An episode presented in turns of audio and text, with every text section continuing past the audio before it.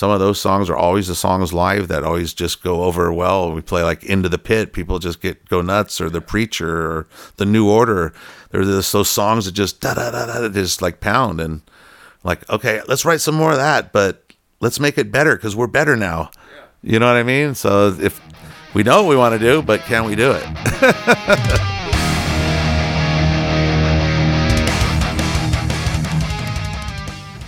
Ja, efter förra veckans eh, festligheter så är vi återigen tillbaka med ett mer normalt avsnitt av Rockpodden. Stort tack förresten för alla gratulationer som har strömmat in. Det har värmt eh, otroligt gott. I det här avsnittet, som är nummer 101 då, så åker vi hem till Chuck Billy i Testament. Det var väldigt, väldigt trevligt måste jag säga. En sjukt eh, sympatisk och härlig person som tillsammans med sin förtjusande fru Tiffany stod på trappen och tog emot med öppna armar. Chuck är ju en tvättäkta trash-legend, så jag måste säga att det kändes lite högtidligt att få slå sig ner hemma hos honom. Men han var så skön så det var ju aldrig några problem med det där. Vi kör igång! Över till Discovery Bay i Kalifornien där det här avsnittet av Rockpodden spelades in. Chuck Billy är veckans gäst. Jag heter Henke Branneryd och jag önskar dig a good listening. Such an honor for me. right on. Welcome to Rockpodden as I say in Swedish. Welcome to uh, Discovery Bay. Mr Chuck Billy. How you doing? I'm doing good. I'm doing great, man. So it's a killer day out. You know, Yeah. picked a perfect day to. Perfect Come day. visit. N- Extremely beautiful area. It's uh, it's a different place. So you know, it's kind of out in the middle of nowhere, kind of placed in the middle of an agricultural part of California up here in Northern Cal. Yeah, So but it's not. It was like 45 minutes drive from San Francisco. yeah, uh, about an hour from San Francisco. Yeah, Yeah. east. So yeah. You have a beautiful life here, I guess. It's like we do. As you can tell, it's boating and and and golf. You know, there's golf when you come in here on the golf course. Yeah, we saw it. You play of- golf Yeah, Yeah. yeah, yeah, a lot. yeah. I'm a member down there, so I go there quite a few often. Then I have to ask about the handicap. I don't have a handicap. You don't have? No, no, no. I don't keep all that. I just go out there and play for fun. I play nine holes pretty much every day. Uh-huh. I go out there and, Okay. and just improve my game and have fun. I have my music going, check my emails. You know, I take my time. just great. you know, Yeah. But it's boating, as you can see, up back, Yeah. back uh, the, the boat, and we do a lot of You actually a lot live, of water sports. You live in the water, yeah. live in the water, and we do a lot of just barbecuing. And so when we're home from touring, it's kind of like you know summertime, especially if it's nice out. You know, a lot of barbecuing and water time. Great. Yeah. Yeah, you're having a good life. So far, so good, man. So far, so good. And, Yeah. and you, I mean, Well, right for how many years? You you've been one of the top names in metal for well, I've been touring 30 in the years. band thirty-three years. I've been touring 33 years. Yeah, and uh, you know, me and Eric have a lot of history, and we, you know, we, I think we've got a, a good writing formula that when we work together, you know, right now we're just now, matter of fact, starting to work on the new record right now. You are. Yeah, so I've been Great visiting news. Eric his house and listening to some riffs and kind of just throwing ideas around. That's kind of where we're at right now. So there's no more touring for the rest of the year. You know, this is it. We're doing one show in Mexico coming up and focusing on the record. You know, you've been touring a lot this year so far. Toured a lot, you know, With on Slayer record. mostly. Mostly in the summer at home uh, Yeah. with Slayer, which was was nice. We don't play the U.S. as much as we should, so it was nice to play that, especially Yeah. with Slayer on their farewell. It was pretty awesome. It was being, kind of being a part of occasion, that, you yeah. know, and uh, you being a part of the history of that. You know, Yeah. it hit you in the face when all of a sudden you look out and you think about it. It's like, well, so this city's probably never going to see Slayer again. Yeah. this is it. But did people? They went crazy for it because of, I think because it was the last show. Yeah. and a lot But of people were you? locally. Oh yeah, they all came early. The, everybody had a great show. I mean, it was a great package. Um, who was on the bill? You know, Uh, who was it in America? Was you? well, the first leg was uh, us, Behemoth, Anthrax, Lamb of God, Slayer. Where the second leg was Slayer, Lamb of God, Anthrax, Testament, Napalm Death. So it was a great package, both Great, legs. yeah. and people were there from the start, just have a good time. It was, it was such a, a, a great show, and to see, and I think as people probably tra- word traveled, Slayer's show was just incredible. The band was on fire, the show was on fire, a lot of fire. I mean, it was just tight. Yeah. Everything from the cr- everything was just like wow, such a show. So the people who caught that show caught one hell of an exit for Slayer, if that truly is an exit, you know. So You never know. you, you never know, but if it There's a lot of bands who did farewell tours. and I've seen a lot of Slayer shows, you know, and Yeah. I think this has been the most extreme, tightest. And and you know, talking to Tom, I see him having fun. You know, Yeah. He told me straight up, like, you know, this is what I love to do. I love to do this. You know, and you know, I think they just maybe decided this is just time. I, I don't know, but like you said, who knows? Who knows? You know, In a couple of years. yeah. So, about the new record, do you have any any schedule for it or? Well, we wanted to be out by you know at least next summer, 2019. Yeah. So, you know, we got a lot of work ahead of us, but, you know, at least we're setting our sights and know we got to get in to record it. And, you know, actually, we work with Andy Sneap, and Andy's been busy do- touring with Judas Priest, Yeah. filling in. So now we got to look at that schedule. So there's a lot of things. You're gonna do the next album with him also. I think so. I mean, all the ones we've done so far have been great. And Yeah. I think he gets us and understands us and knows what we're looking for. So it's a good union. Yeah, yeah. So If it's available, yeah. why change at No, this no. point? You know, if we don't have to. So we kind of just got to see if his schedule and Yeah. if what's going to fit. I- You know, Uh, talking about producers, I had a, a real fun story in a episode a couple of months ago with Daniel Bergstrand. Daniel Bergstrand. yeah, yeah. Eric introduced me to him. Yeah, he, he telling me the story when he were supposed to produce an album for you Yeah. come here, and he didn't have a no. visa, he didn't have anything, It just a suitcase with compressors and expanders, yeah, and wasn't let in the country. so he didn't get in. no, He's a nice guy. yeah.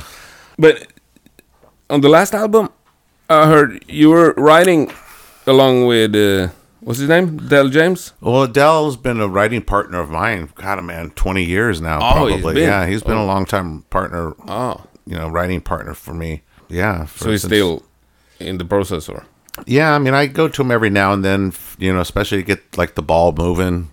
yeah, um, get get the, the songs moving along and flowing.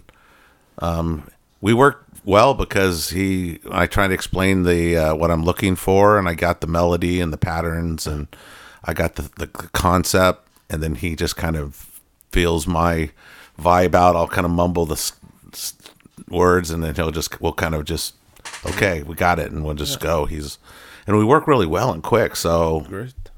yeah, I'll probably write with him again, and also Steve Souza. I wrote with a couple songs with Yeah. Zet, you know, and Zet's That's kind of cool because that's the former. yeah, he's a former guy singer, but Zet, if anybody understands Eric's style and all that, is Zet Yeah, because Zet wrote some pretty unique stuff with Eric. So but I think it's kind of unusual that the former Mm, yeah, singer.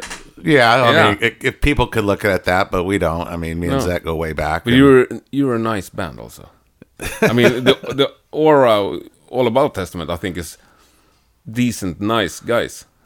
I hope so. Yeah, and I That never heard anything other than good about you. Yeah, so that's good. I'm glad to hear that. Yeah. You But- know, Speaking of that, touring for 33 years, and uh, wh- what's the key to maintain for such a extremely long time? Well, I think in our situation, because when we first started the band, it was it was a big party and a lot of blur. You know, I mean, Yeah. we were rolling, partying hard, playing the music, enjoying it, and thought that's that's rock and roll lifestyle. And as you live and get mature as your songs and writing and albums go, now it's kind of like it's a business, but we're more in tune with not the party isn't party all night and like be so burnt out you sound terrible the next day. I mean, that's what it felt like when I watch old videos. I'm like, man, it's kind of like, you know, it sounds terrible. Where now I think we're more focused in on the craft and performing, giving 100% for the fans who's out there listening or watching the show, especially for audio and sounding. We want it to sound like the record, you know? Yeah. And so I think we're actually now, we're probably playing better than ever we were when we were younger Yeah. you know um, even the old songs that we play really fast we've really d- dialed those in you know so i don't know i think just that probably keeps us around and and I think just for me also Eric always he doesn't listen to a lot of other bands. He likes his black metal. Yeah, I heard. Yeah. You know, he likes that, and he he gets his black metal in some blast beats here and there, but he doesn't listen to like like what Testament or ma- mainstream like metal or something would be mm-hmm. doing.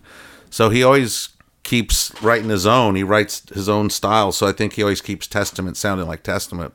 Yeah. Because of that, because he doesn't try to follow or listen or have sound alike or have a tone like somebody else. Oh. He just does his own thing, and I think yeah, that's- you have a unique sound. and that's what gives i think us always from record to record the possibilities of finding something new or writing something different that we like and go oh whoa we never really done that but that feels good you know you never know and i think that's the beauty of having eric have that focus on his own for testament and i think in the long run it's always kept us on edge people never really know what's the next record going to be like because they all kind of just sound different Yeah.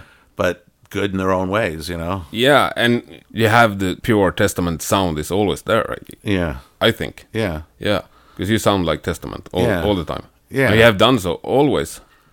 yeah yeah but i think now since like the gathering record from 2000 or 99 when that record Yeah. came out i think that's when we kind of really found something like well okay this is new to us eric introduced more of the blast beats and stuff in there and we're being more thrashier and vocal faster tempos of vocal patterns So it was a whole new thing, and I think we really are like, whoa, this is really what we want to kind of be like our '87 thrash. This, but it's now it's '99. Yeah. This feels that like it's newer, modern kind of thrashing. We found something for ourselves that said, whoa, this could be like a new sound or testament, you know, or new style Yeah. or new beginning kind of and it has been because from that record going into the formation and dark roots Yeah. and then brotherhood of the snake you kind of hear from that point we found something and kind of now eric's kind of built with it you know Good. yeah, But back to those 33 years. I mean, you said you quit partying or to turn it down a little bit, tune it down, but it got to be something more than that Well, to maintain on a, on a world level for 30 years. um well you gotta you gotta play a lot i mean you always gotta tour i mean I mean, that's what it is these days. Tour, tour, tour. Get out in front of people, play, sell T-shirts, Yeah. and try to, you know, introduce them to your music. I mean, that's how it's always been. So, and I think when you work that hard, you know, people recognize, especially with having a great label. I'll give them a bunch of credit, Nuclear Blast, Yeah. because you can be touring your ass off, and work very hard, and if you don't have a label or somebody that's getting you press or promoting you or helping do any of that, that nobody knows. But when you have a nice team of people on a record label that cares and knows what they're doing, and they want people to be there and they help you promote it, people show up to the shows, and that that really is a big thing, you know. So, to the success of Testament has been getting Nuclear Blast come to the table and working with us, getting new booking agents, you know, in Yeah. the U.S. and uh, Europe, got us better tours, bigger shows, and so I think at that point, once we made that turn with new agents and Nuclear Blast, and we are writing different and better music, Yeah. it was kind of like was kind of coming together again, Yeah. and we are working hard, you know.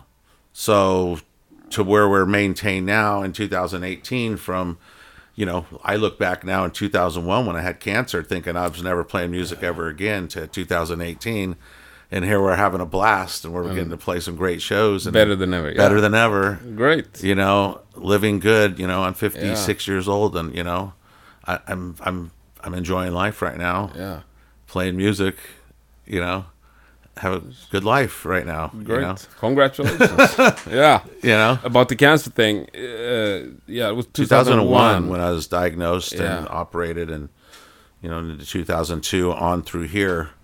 You know, And they had this, uh, it was a very nice thing. The, was it called Titans Uh, of thrash, the Thrash? Thrash of the Titans. Yeah. Um, uh, it- Clash of the Titans. Was it for both you and Chuck Schuldiner? Well, we donated Or- half the proceeds to Chuck. So, a roommate of ours, Walter Morgan, um, who was living with us at the time, decided to say, "Hey, I want to throw a benefit show." And like, who would you want to play? And I just kind of started throwing these names at him, and Okay. Most of the bands weren't even together, like Death Angel and Exodus. Yeah, and, it was very cool. Violence and all these bands. yeah. So I started throwing names at him, and all of a sudden he got back to me. He's like, "Oh, guess who I got? Guess who I got?" And next, I'm like, "What? What? They're coming back to play? Holy shit!" It's a great honor. Well, how about had. Anthrax? How about uh, SOD? you know, I'm like, you know, and if we can get Billy Milano to MC it, Very special you night, know- I guess. Next, you know, we had Billy Milano and SOD never played. You know, that was Yeah. a big thing for them to come play, and and then that that night kind of brought back a breath of life back into bands like the Exodus and Death Angel, and even Forbidden was that night. They were, gave a shot at it and got back together. You know, Heathen. There was all kinds of bands. You know that were coming back to play again. Yeah. Even though maybe they broke up and had problems, they all put it aside that night and came and played and continued playing. For your sake. Yeah. Yeah, But again, also thing. for Testament, that was the first night Alex, Greg, and Louie were on stage, and I got up there with Eric and sang a song Yeah. with them. So that was our first time getting back together after 14 years. You sang one song also. Uh-huh, Disciples But of the Watch. At that time, were you sick? I was sick. Yeah. Yeah. I was. That was finished. My last round of chemo was that day. You know, so I was bald and no hair, no eyelashes.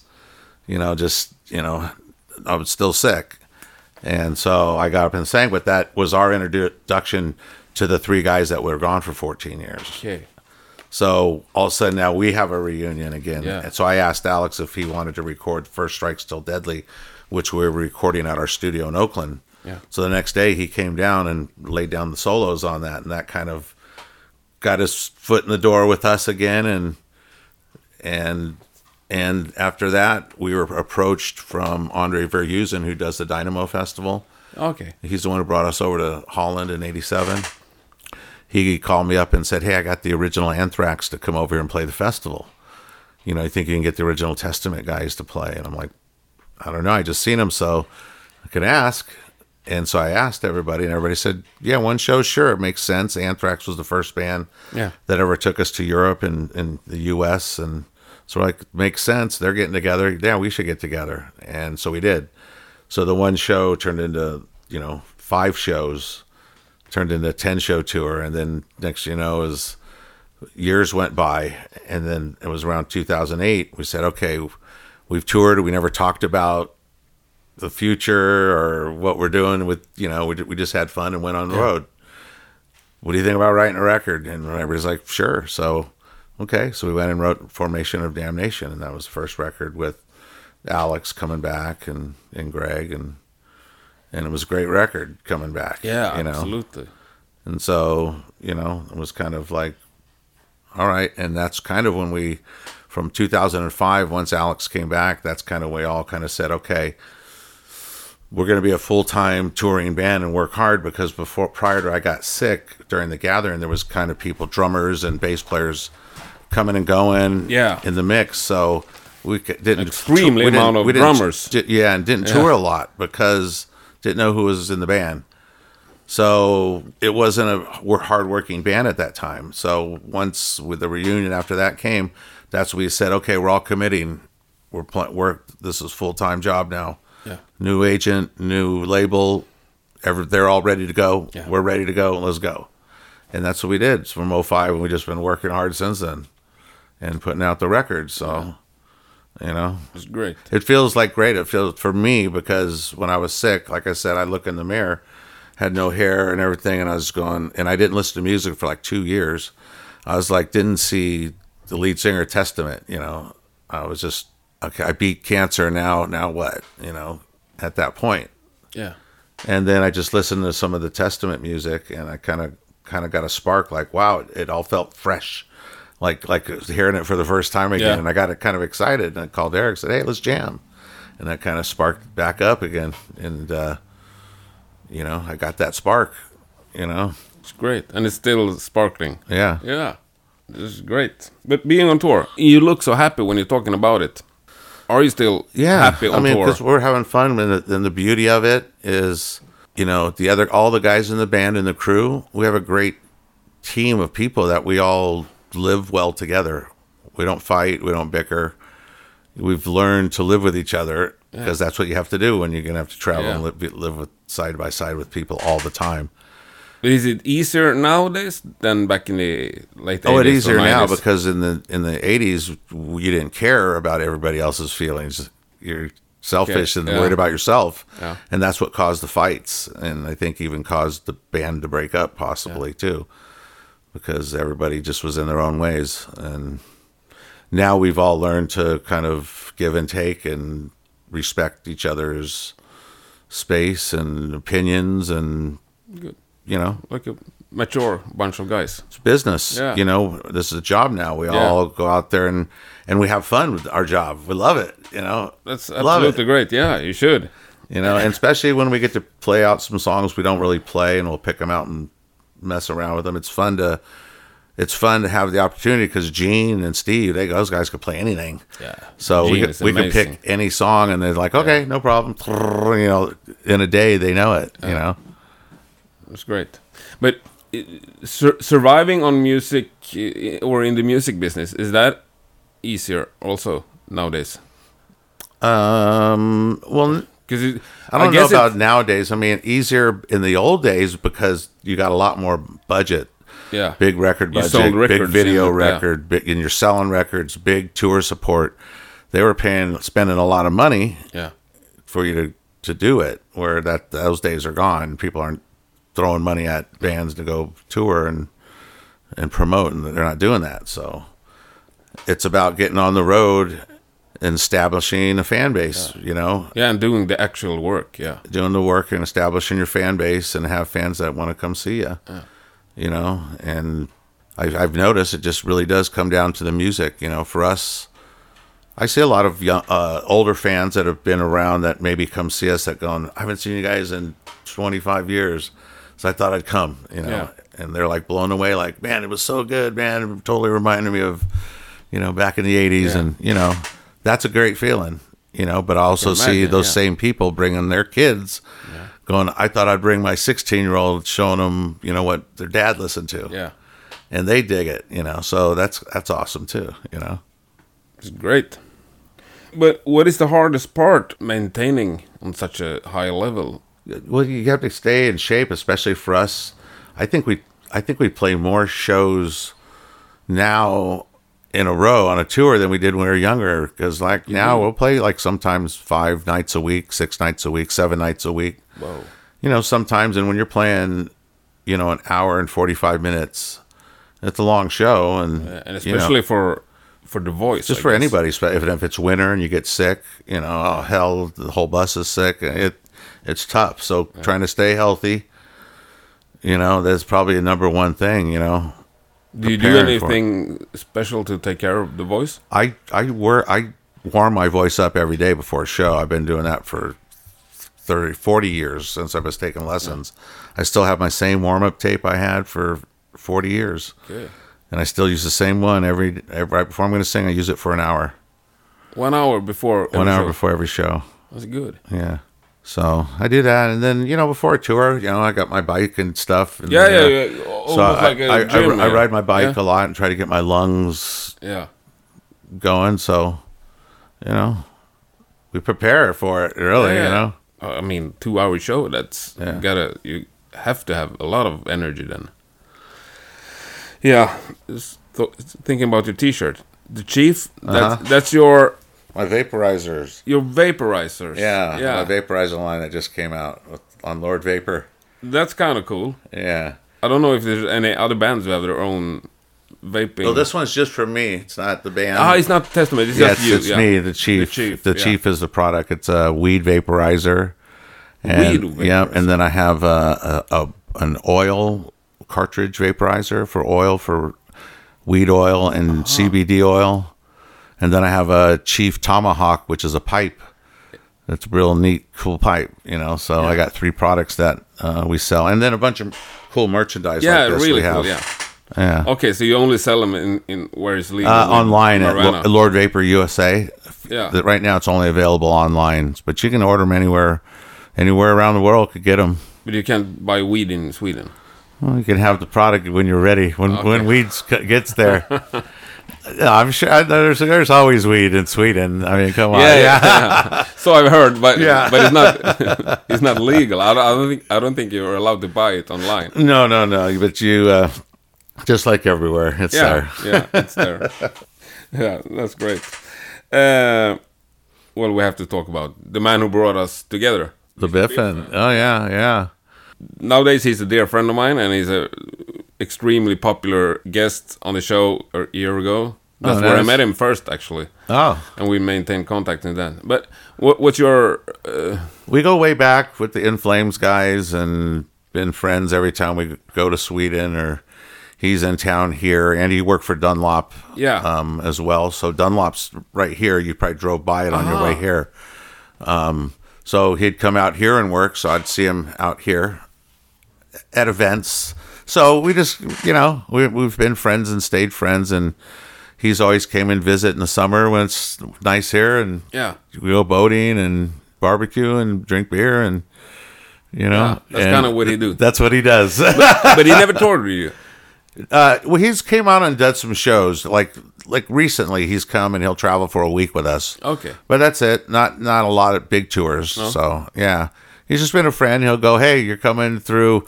I'm gonna jump on the bus for a week, you know, and he'll come hang out for a week. And he's a lovely person. oh yeah, yeah, we all love him, and he, Yeah. he always takes care of us because he's uh, either doing the pinballs with Stern Pinball or the little Marshall speaker cabinets and yeah. I, I I talked to him a couple of days ago, and he said something about uh, Iron Maiden. Pinball. Iron Maiden. Yeah, tell Chuck to buy an Iron Maiden pinball. Yeah, Yeah, so you know we got a, we got a lot of history, and and we always invite them. We're like, dude, Yeah. you're out, we're always available here, or if we're out of town, and you're in town, house is yours. You know, just come over. it's great. but you have some more Swedish bands you played quite a lot with, right? Uh, yeah, I mean, Amon Amarth? well, band, yeah, Amon Amarth, and then uh, Soilwork. I got a lot of history with uh, Bjorn and them at Soilwork. Also great You know, Bjorn, yeah. yeah. So, uh, you know, Bjorn actually came out, and him and his buddy Henrik drove across the U.S. Route 66, and they came and spent a holiday in the woods camping with us for a week and bo- boating on Lake Berryessa, and Cool. yeah, so yeah, and uh, my wife, she'll go out to Sweden and visit them, and you know they take her on the old Friday night driving the cars, old old car cruise night, you know, and they got some old okay. classic Cadillacs and stuff like that, you know. Great. So yeah, He moved to Stockholm now, Bjorn. yeah. Yeah, I did like a year ago, I think. Uh, well, that's great. But what's your favorite Swedish band? We have to talk a little bit about Sweden. Oh man, well, I got a lot of history with the Haunted. I mean, the Haunted. Let's go way back. Yeah, Uh, one of my favorite bands also. Yeah, so probably the haunted, you know. A lot of history, a lot of friendship, and I really love the early stuff they were doing was just like really yeah, kicking ass, you know. Yeah, absolutely. But I also love the latest album. Oh, it's awesome. Yeah, but that that the early stuff because we toured together and just that that, that to me that just you Yeah. know, especially with Marco, you know, singing again. So Yeah. that, that's what I like. I mean, I like I like both the singers, but Marco. Marcus I never met uh, Peter, but Marco, I love him. He's Yeah. great. He also been on the show actually. Yeah, and Bjorn also. oh, Yeah. That's why I have to, I have to go to America now to, to Yeah. find new new guests. Uh, well, we can talk a little about the Bay Area thrash, maybe. yeah. Yeah. What what what was that all about when it came? Well, when it came, I mean, it, we didn't know it was coming. I mean, honestly, in the 80s, early 80s, you know, the Bay Area was like more punk rock and it was more glam, Yeah. where people in spandex and their hair real big and hairspray. That was a lot of the scene, you know, in the early 80s. And I think bands, you know, and then the punk rock started getting real big. So I think from that spawned from that punk rock attitude was thrash, which, you know, bands like Exodus was one of the first with, you know, Metallica, you know, playing here and Slayer coming up from LA and this whole new breed of fast music started hitting.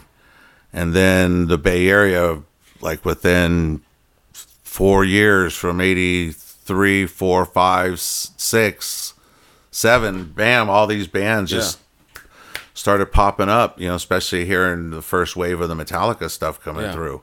Going, holy shit, well, that's like, you know, But were you all all the bands that were in the Bay Area thrash scene in the late '80s? Were you guys Yeah. friends and Yeah, everybody was friends, and that's what it, the scene was. It seemed like everybody would be attending the same shows, and there was a lot more venues. There was a ton of venues, so you can catch one band, especially in San Francisco. You can catch a band at the Rock on Broadway, and then go across the street to the Stone to see another band. You know, later on in the evening, then you can catch them. Yeah. and then later on down around the corner, you can catch another band late at night. You know, what I mean, so and then after that, it always seemed like wherever the after party was at a warehouse where the band brought their gear or somebody's house. Most of the time, like Baloff's house, you know, or something. okay? Uh, everybody that was at the show were at the parties too. So it would seem like it was just continued from the show to the house, and th- that's what really kind of made like, I guess the scene. Everybody kind of knew each other, and bands were popping up, and everybody was friends, and you know, it was real f- friendly. You know, Sounds like a great era. it was perfect, but we didn't know that. You know, it was something. You know, oh, this was we knew it was new to the Bay Area, but we didn't know what it was like to the world.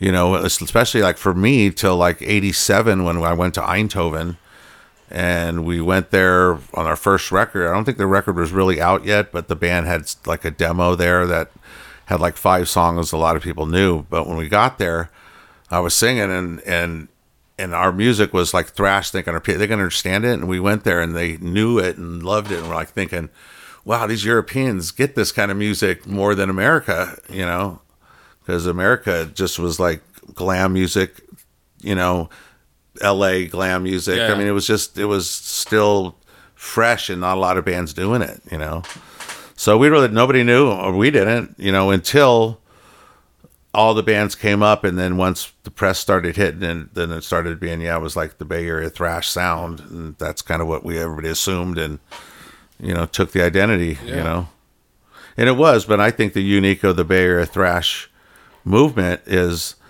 all those bands like you know Metallica and Exodus, Death Angel, Testament, Forbidden, and all these bands um, were thrash bands, but we did not sound the same. Where we didn't sound like each other. Everybody had their own identity Yeah. and, and feeling and of that style, which I thought was thinking, look at it now, is real unique. You know, I mean, we all weren't trying to copy each other. No, no, absolutely not. But but it's still, I I can, at least I think that I I, I is a certain sound for the Bay Area thrash. I mean, Anthrax was as we talked about earlier.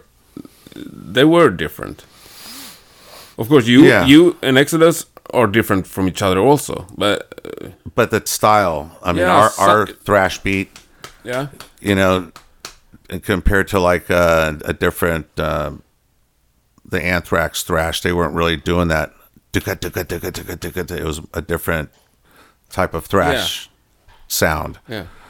Um, but you still are friends with these guys. Oh yeah, yeah. yeah. I mean, we just they were just on the tour, and you know, again, we got a lot of history, and and you know, they're first ones, and we've all been seeing each other, you know, throughout our careers, some somewhere, someplace or another, someplace in time, and it's always good to see each other and run into each other. So, you know, it's it makes it easy to tour because Yeah. it's, it's like a family and friends. Yeah, but also the old Bay Area bands. I mean, you're friends, and you have switched a lot of members and back and forth. A lot of members. I mean, every every member of every drummer in Slayer has been in Testament. Yeah, that's kind of cool, isn't it? Every single one. Yeah, It's crazy, right? yeah. And now we have the best one. I think. And Gene, Gene worked for Slayer when he was 16 Ah. as drum tech back then. That's cool. So I mean, it's what a small world, right? Yeah, it is. As as soon as you come close to something, you realize that it's kind of smaller. Yeah. Yeah. Uh, but the, back to the chief. I guess that's pointing on your Native American heritage. Yeah, yeah. Because when we first did the first Chief in 2014, um, we went with it, and the company Lord Vapor actually sold. They sold the company, and the new guy he approached me um, this year and said, "Hey, I, I bought the new, co- I bought the company, and I want to use the name the Chief and do the products, but I want to add more products." Yeah. So I'm like, okay. Yeah. So it was all his idea to do the three products plus the merchandise line. Yeah. I mean, you could do this in a shirt, cups, mouse pads, whatever, you know. Great. it's kind it's a cool piece of art. You know? It is, yeah. But but your Native American heritage, Yeah. how does it affect you? Well, now it affects me big time because when I was ill with cancer, I really had my spirituality, my Native American spirituality, help me get me through that. You know, I was born a Catholic, and my mom was very religious Catholic. But when I was ill, I was doing all the chemotherapy at the doctors, but I did some things with some of the medicine men that really helped me out spiritually with my native beliefs and feelings and spirituality. You know, I don't know if you ever read any of the stuff I went through, but you know, Enlighten me. well, they're wild stories. You know, I mean, I the I have a friend in L.A. named Nancy, and she's been a longtime friend, and she's always had a thing for Native American culture. And one show day after a show down there, we went to dinner at the Rainbow Bar and Grill, and uh, she goes, "Hey, I got to tell you something." I'm like, "Yeah, yeah, what's up?" She's like, "You know, I had this dream of you and Charlie, and Charlie's this uh, healer, medicine man that she's been trying to get me to meet for probably five, ten years. I still haven't met the guy." She goes, "You- "You'd be like your brother. You guys look at you. You guys just got to meet. Got to meet." Anyhow, she goes, I had this dream where you and Charlie were sitting around a fire putting on war paint together, getting ready to go into a battle. And I'm like, whatever, yeah, yeah, yeah. And that kind of that was put that aside. Well, year later or whatever, when I found out I was sick, Charlie comes to my house unannounced. I didn't know he's coming. Knocks on my door and I open the door and, and right away I, I like knew it was him Okay. it's Charlie. You know, I knew I know it's got to be him. Who else looks like this? And just had the connection, and she was right. We had the connection, and he's like, "I'm here, you know, give you a healing." I said, "Okay." Came on in and laid me down um, on the ground, and my I had a tumor that big inside my chest cavity in here, so I couldn't breathe, and it was too big to operate on. And so, when he did the healing ceremony, I laid on the ground and he had a flute and he was chanting and i just closed my eyes and i was just like i was floating in the air and the wind and i heard like wolves howling and i was really spiritual and i was just like floating through the air and when it was all said and done after that he sat me down and said i'm going to tell you a few things and it probably isn't not going to make any sense to you right now what i'm going to say but things will start happening and making sense as they happen and so I said, okay. And uh, so he goes, well, in this, the wind is going to be your spirit guide through this. And I said, okay. And I don't know what that means, you know, but okay. And he was gone that quick. And during, while he was doing the chanting, he had an eagle's feather. And when he ran it across my chest chanting, maybe it did i don't know maybe i thought but i felt like something inside like moving or whatever. And for me i'm thinking you know i don't know what to think actually at this time. So after that later on i um i was having a party. All my friends were coming over and we're having a beer party and so then um, on this after that night I went to bed, I was having stomach issues and you know stomach problems, and so after the party, it was that night I woke up in the middle of the night because it was really windy that night and the furniture was getting thrown in the pool and everything, and it's like what the hell? So I went down and stairs to like get the furniture together and and I went downstairs in a guest bathroom downstairs and right outside that bathroom there was like some beer cans that we must have left on the side of the house. And it was like a little funnel cloud just ding, ding, ding, ding, you know hearing the noise like a little funnel cloud. And i sat on the toilet and i released something out of my body. And i just had this overwhelming sensation. And when it happened, the the wind stopped and the cans just hit the ground, and I had this overwhelming sensation that I just got rid of Got rid of the it. sickness. And I went upstairs and woke up my wife saying, "Hey, hey, um, I just got rid of my cancer downstairs of the toilet." She's like, "What? Shut, up! shut up!" I go, "Yeah, I'm telling you. I don't know what to tell you, but something just weird happened, and I'm telling you." And so, Amazing. so I went to bed, and that week, and I was doing my blood test to see what levels, like the chemo and all that stuff, was Yeah. helping. I went to the doctor that week and did my blood, and he tells me, "Goes, hey, Mister Billy, your can- your tumor's cancer free." I'm like, "What?" You know, and I told my wife, "Tumor's cancer free." See, I told you. You know, I got it out of my body that night. I told you. So at that point, now I have a tumor that's cancer free, but it's still too large to operate. Well, then I went to to the mountains up in the Sierra Mountains up here Yeah. by Yosemite. And one of my friend Tommy, his uncle lives up there, and he has another healer and medicine man named um, Lupin that lives there, and he lives and raises wild wolves Wow. and he's a direct descendant of uh, Geronimo. Okay. And so his uncle says, I'm going to take you over to see him. And when you get to the house, you have to approach the house. And if the big wolf shows aggression towards you, just don't look him in the eye and turn around and walk back to the car. And you can't see them. If you start walking and you don't hear anything, don't look at them. Just keep walking in the house. You can see Lupin. So my son was 14 at the time and he's like, I'm not walking with you. You gotta, you go. So I walked up myself and I got up there and I asked Lupin, my son, I want my son to come in here with me. So he sat me down and, and kind of talked with me and, and taught me technique on focusing my energy on shrinking the tumor and connecting myself with the earth and use the energy and the power of the earth to focus on shrinking the tumor. And he told me some things and my son. And so that's what I did. I took that away from that trip with him to go home and focus on shrinking the tumor. But when I left the mountains from there, I went to LA to go see Nancy, who told me the story originally. And she had a healer that um, lived in the mountains, Santa Barbara Mountains, and I was going to go do a sweat lodge there w- with him in a healing ceremony. Okay. It's where you get into underneath the lodge, and they keep bringing hot stones, and just you know lose your mind in there. So I went to there, and and so this is when 2001 when those big storms in LA, floods and everything, and we went down to see Nancy, and we stayed at her house and watching the news, and she's like, you know, you it's we can't go. It's it's raining. It's too bad. You know, the mountains are going to be bad. We're like, we're going. We got to go.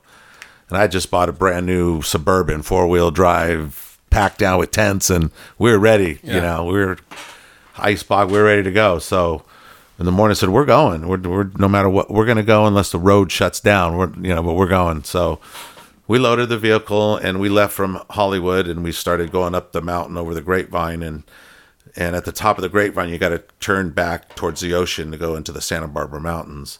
So we're cruising. It's raining like shit, and we're driving up the mountain.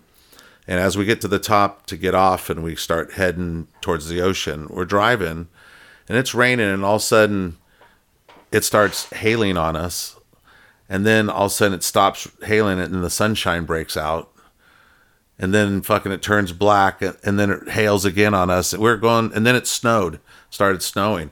We're going through all these elements. We're like holy shit what the hell's going on? It's just like real freaky trying to get to the sweat lodge. And so we found the road that we had to travel off of and you have to go about 10 miles off a dirt road up mountain to get to the sweat lodge and so and it would still have been wet and nasty so we're going through the mud and we get to the bottom of this where the sweat lodge is and everybody's down at the bottom saying oh the road's closed it's too wet can't get up there i said "Have this brand new vehicle put the thing in four-wheel drive took a big run and went for it and we made it up to the top and as we got there parked the vehicle and got out they were just getting ready to do the sweat lodge and we're like, man, we just made it just in time, man. Things are supposed to happen right now. And so me and my son got out and we're in our boxer shorts and a towel around our head, standing by the you know just outside, and it's snowing, and there's a fire where they're heating up the rocks and the tent. You know, it's, it's all connected, all is to be one. We're sitting there and we're looking at each other, going, "It's snowing out here," and and in our boxers, and I'm not even cold. Are you cold? He's like, I'm not even cold. I'm just, no, I'm tripping. You know, it's like, it just had this energy. You know, what was about to happen, and they liked it because my son was 14, and for kids to go in the sweat lodge, they, the younger children bring good energy okay. to the sweat lodge for healing. So he got in there, and he didn't last long, you know, because you take your towel, and if it gets too hot for you, you got to put your face down by the dirt and put the towel cover your face down by the dirt and breathe Okay, yeah. cool air just like that close to the ground. And he lasted only like 15 minutes and then he had to get out. And then I stayed in there another, you know, 35, 40 minutes. And after that, we did a healing ceremony there and, and, uh, and then went back home. And by the time we got home from that trip, a few weeks later, um, I'd been doing the technique that Lupin had told me about shrinking the Yeah. tumor and stuff once we got home and and I went to see my doctor and at some point it goes the tumor's like the size of now an orange.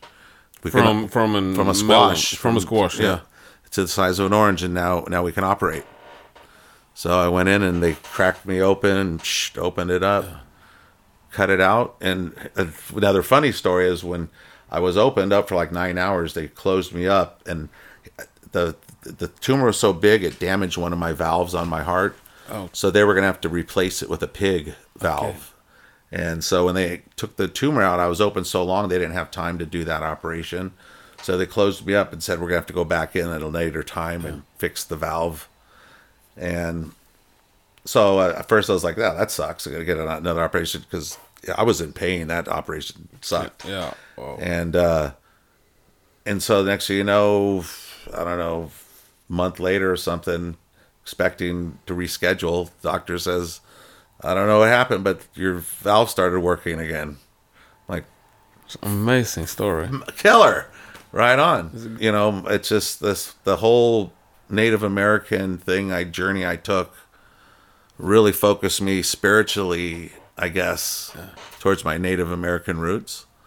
And then that's why I decided to write a song like Native Blood. I never really wanted to like expose Native in my music, but I felt that was appropriate time because it really did help me when I was ill, getting through that Obviously, yeah. you know so yeah when you asked what does it mean now it means a lot now i mean it, it really it was some heavy stuff you know Great. But your your real doctor, so to speak, uh, did he believe when you told i didn't him? tell him anything You didn't tell, tell him anything about this. no Oh, Great. so he thought he did it. yeah Yeah. And he did a great job the surgery and you know i was doing the chemo and everything. And you know i don't think you know well maybe it does. I don't know. But but me believing watching things happen made my mind strong and believe i was going to Yeah. beat this. I was going to this is you know I'm not it's not going to win. And that's kind of what i put my energy and focus on you know. So from seeing my life over, looking in the mirror, not thinking I have a music career to be back in the band is like a blessing. And having the original guys back in the band is like a blessing after all that shit I went through. So where we're at today, we're all great friends, writing great music, enjoying some life. It's it's pretty good right now, you know. And now we're gonna, now we're gonna good, write yeah. a new record, and I don't know what we're gonna write, so I'm kind of excited to see what the next chapter holds right now. You know, I'm so so glad for you. yeah, Yeah. I was all calm. I loved your story about it. Yeah. Great listening to it. yeah. So it's been a heavy it's been a heavy journey for myself and Testament. You know, Yeah. but I think Testament since we've it's been a full circle from when we started getting around when the music wasn't so popular to coming back around to where we are now. You know, we feel pretty good where we're at and what we're writing and you know, we all feel young at heart still. We don't I don't feel my age, you know. I still feel young. I feel Yeah. like I'm still maybe in my 30s or something, you know? 20s. 20s. yeah, absolutely great. Do you think that your music, uh, do you have reached the full potential, or do you have more to give?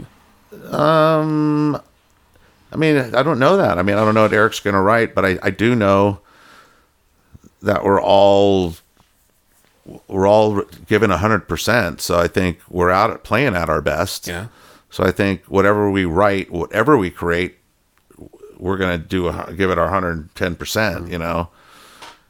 Um, I don't know, I, but I I do know what we want to write. I mean, I still want to relive 1988 and 89 when we were writing New Order, them new thrash songs, that new feeling and that energy and. Some of those songs are always the songs live that always just go over well. We play like Into the Pit, people just get go nuts, or The Preacher, or The New Order. There's those songs that just da da da da just like pound and like okay, let's write some more of that, but let's make it better because we're better now. yeah. You know what I mean? So if we know what we want to do, but can we do it? But but but I meant was like more. Do you think you have one more step to to go? Do you understand I don't. the I don't. Yeah, I don't think there's another step. I mean, Because you kind of reached the yeah, highest I mean, level. I'm not gonna ever sit there and hold my breath thinking, "Oh man, we're gonna sell a million records," and you know, and and be that. That that's those days. That's never gonna happen. You know, but I think of what we have accomplished for what we do and what we've accomplished. I think we're all pretty happy and pretty set right now in our ways, and feels pretty good. You should do. Yeah. You should be proud of yourself. Yeah. Are you proud? Well, I'm I'm very proud of it. It's, like I said, from not uh, thinking I, I wasn't going to have it to having it now and enjoying it. Hmm. You know, it, it can't be better. You know, right now. Do you have any regrets looking back through, through the car- career? Um, well, maybe you know, you always have a little regrets. I mean, looking back now because I'm more of a businessman now. Yeah. I look at how we spent money back in you know the late '80s, early '90s when we were like selling a lot of records and Yeah. getting big budgets and never seeing them and just kind of wasting it away. You know, that's the only regrets because I'm a more businessman. Like, why didn't I? Wasn't I paying attention? you know, that's it. Yeah. Nothing. Nothing. But you more. learn. It's Just You money. learn yeah. from it, you know? And hopefully you had a good time spending them. Had a great time. Yeah. spending so that's should- that's the problem. I can't I can't get mad at anybody because you know we were having fun. yeah, that's the most important thing. But but uh, do you measure success in some way? Do I measure it? Yeah. Um, I don't no, I don't musically. I mean, I don't know. I mean, I, I, I watch it because musically, I, I watch it because we still sell a good amount of records, which is respectful. So, in that business sense, I think we're we're good at maintaining that. You know, So that's your measure then. Record sales. Yeah, I mean, as far as business goes, in life though, that's different, you know. I mean, Yeah. but as far as business goes, you know, we're still still relevant, I guess, in the metal market, I Yeah. guess, and Absolutely. so we're still in business wise, we're, we're good. I don't, you know, I just- in in personal life, we're great because we, you know, a lot more opportunities have came our way, and we've been playing places that we've never played in our whole history. So those places are always fun to go find somewhere new, someone new fan to play in front of that never seen us play ever. Those are always fun. Have you played all continents? Yeah, New Zealand we haven't hit yet. Looking to hit New Zealand. But you've been in Australia. Yeah, Yeah. yeah. I love it. How about Asia? Asia, we've been to China and You're big in Asia. yeah, Yeah. Thailand, Indonesia. Been in some crazy places out in the middle of the jungle. You know. Right. wh- where is Testament biggest? Um, I mean, it's hard to say. I mean, I, I would definitely say Europe probably, but you know, America's been coming around, but I still give Europe because it's probably a bigger fan base. You know, especially I see in record sales, more Europeans buy records, so I'd probably say Europe's probably a bigger fan base than America. Um, Germany's probably the biggest, and probably in Europe. Yeah. You know, There's a lot of Germans listening to a lot thrash. of German like yeah. thrash metal. Yeah. I think, and they and like music in Germany. Yeah, Yeah, and they buy records and they go so to they have some concerts. great and- festivals. Yeah. you know, a lot of lot of stuff going on in the summers there. Absolutely. This one I like. Testament, is it the democracy in the band? Or are you the chief? Um, well, I mean, you can't have too many chiefs.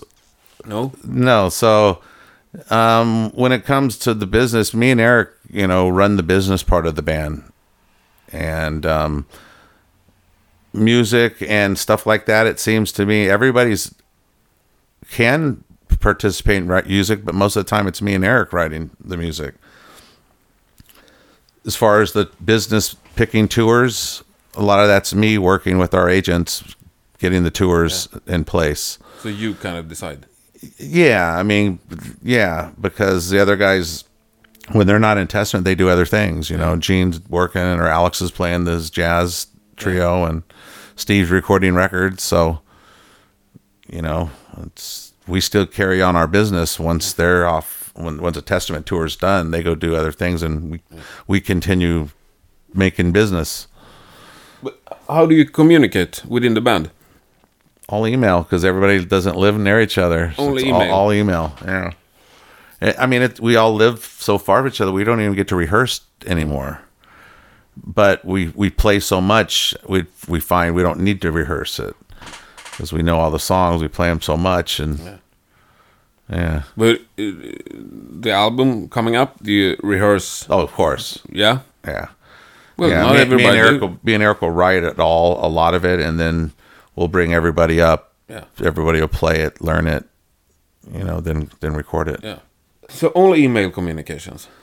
Uh, well, just when Yeah. we don't, when because we don't live at near each No, other. no, I- I'm just curious. Yeah. I, I, I like the the picture of every band, uh, how they, yeah. I mean, I There's a miss of- I miss the day of when we were young and all lived at mom's house. We'd all want to get out of the house and we'd all be at the studio all day, Yeah. drinking beer, smoking weed, playing music, just writing music. You know, I miss those days because that was fun, just sitting around throwing ideas out and Yeah. just having fun, just jamming. Yeah. And sometimes we'd create songs from that, you know. So I miss that element of it, just that kind of creation of songs. So, but it, but it, but on the other hand, it could backfire because everybody jamming might not have the same thought Yeah. or feeling like they're trying to express, you know.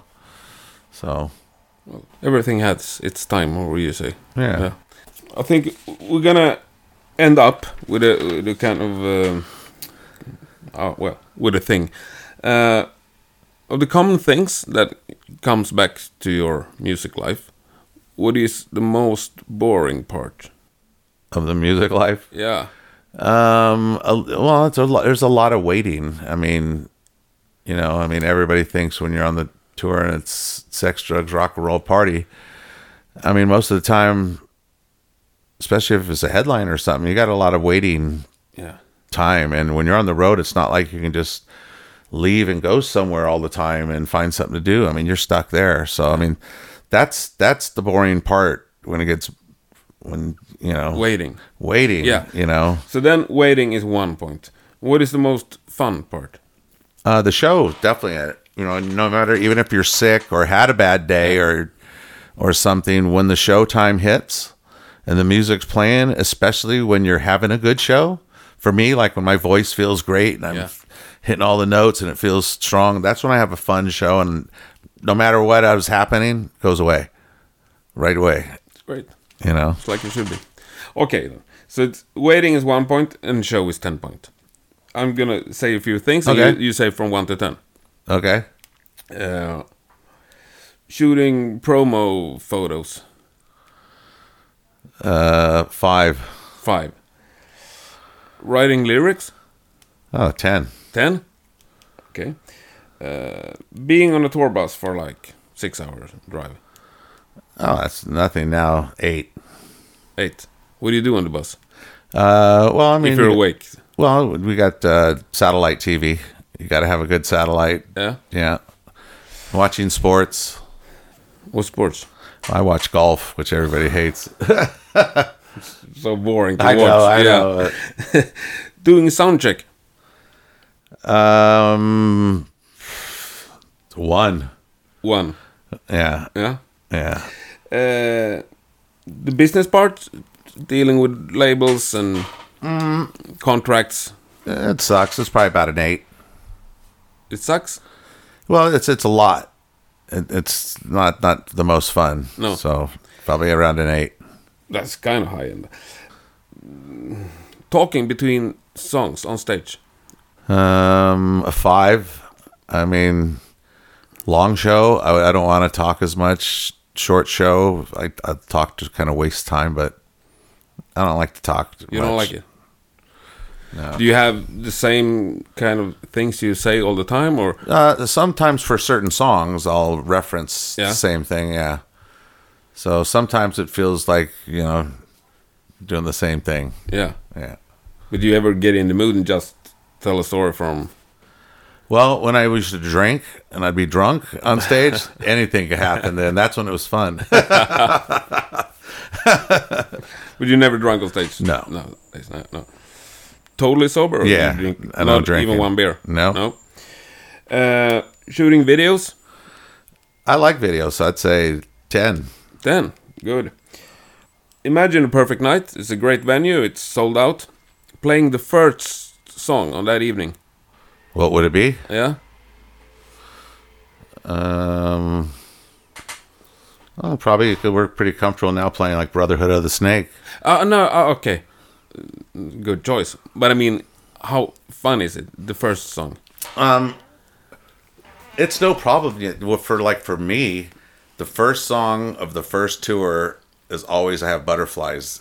Like I get nerves. The good butterflies or Well, it's just uh, upsetting. I get you know bad breath. Uh, just I guess my stomach is just in knots. yeah. But after I get the first song and I sing it and get the second or third song, it goes away. Yeah. It's every time first song for, of the tour. After that, if the first show's first song doesn't matter. Okay. It's just the first day because I got to see how how I feel, my voice is feeling. Because if it's like Okay. no good, then I'm like, oh man, I got a long tour left left, and But playing the last song on the same evening is that a better feeling than playing the first song? the, oh yeah, yeah. Night after night, you look forward to that finish line because you give hundred percent, Yeah. and when you get to that last song, you're like, okay, this is it. Okay, rest my voice, or this is it. You know, Yeah. go go to the bathroom or whatever. You know. Great. Okay, the last one then. Doing interviews. Uh, six. I don't mind interviews. You know, I like I like telling the story. Great. You know, keeping people informed what what's happening in life. Yeah. Great. I think that's. Do you have something you want to tell the Swedish audience? Uh, I think we covered everything. I mean, I know we we love playing Sweden, and we always try to tell our agent we need to play. You know, more shows, Scandinavia stuff. Yeah. You know. Um, so hopefully he listens to us, Hopefully, yeah. and uh, we come play there some more. You know, I mean that's our goal. You Yeah. know. Looking forward to Yeah. it. Real nice meeting you. Yeah. And thank you so much for inviting me to your home. That's a beautiful day. It is. I'm gonna discover the Discover Bay. Yeah. Thank you. Cheers. Cheers.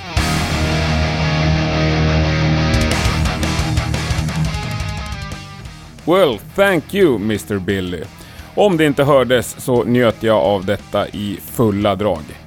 Stort tack också till The Biffen som Chuck kallade dig. Skönt att du förde oss samman.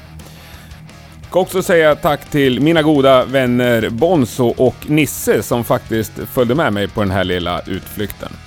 Det hade ju inte blivit riktigt lika roligt om inte ni var med. Följ gärna Rockpodden på sociala medier. Vi heter kort och gott Rockpodden överallt och uppskattar all form av interaktion med dig som lyssnar.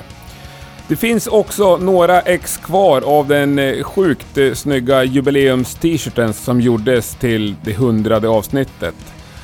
Beställ en sån så blir du ju både snygg och eh, är med och stöttar arbetet med Rockpodden. Nästa torsdag är Rockpodden såklart tillbaka igen med ett eh, innehållsrikt avsnitt, törs jag lova. Ha det så gott tills dess. Tack och hej.